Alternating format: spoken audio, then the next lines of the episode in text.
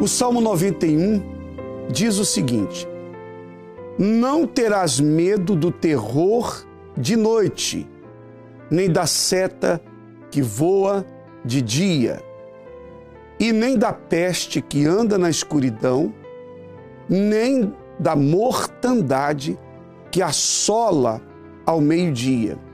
Veja que esse versículo descreve algumas coisas que atormentam as pessoas. Primeiro, fala sobre o medo do terror da noite. Nós sabemos que nas noites acontecem as piores tragédias: homicídios, suicídios, mortes por acidente, violência. Muitas coisas ruins ocorrem de fato nas madrugadas, nas noites. A seta que voa de dia são males que atingem as pessoas, setas que vêm de todos os lados, maldições, palavras, pragas, setas que atingem as pessoas como a seta de um flecheiro, que atinge, que fere, que machuca. Há muitas setas malignas neste mundo. Uma dessas setas são os pensamentos, os pensamentos ruins que vêm à mente, pensamentos de morte, de cometer o suicídio, de que não vai dar certo, a pessoa pensa, eu nasci para sofrer, para viver esse tipo de vida. São setas malignas que atuam na mente do ser humano. Não deixe essas setas atingirem a sua cabeça.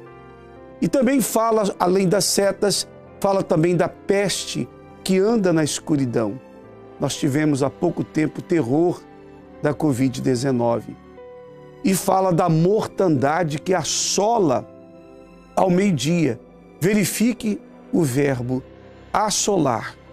Ou seja, a mortandade atua nas 24 horas do dia. Mas existe um horário específico do dia em que a mortandade assola, ou seja, ela vem com toda a sua força para causar uma grande destruição.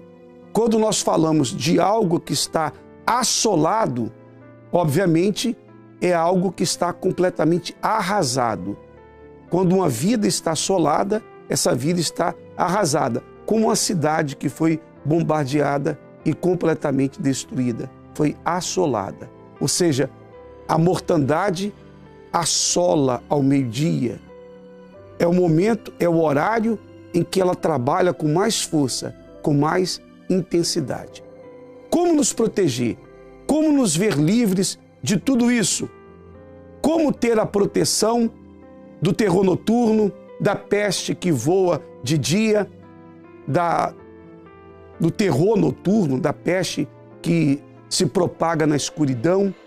Como ficar livre da mortandade que assola ao meio-dia? Somente quando nós nos colocamos no esconderijo do Altíssimo. Deus é o esconderijo, Deus é a proteção. Ele é o único que pode nos guardar e nos livrar de todo mal. Faça dele o seu refúgio e nem o mal vai acontecer consigo e nem com a sua família. Essa é a única maneira de vivermos num mundo tão perverso, tão mal, tão cheio de coisas ruins como o mundo que vivemos e termos a proteção. Somente quando nos refugiamos debaixo das mãos de Deus. Essa é a palavra para você nesta manhã.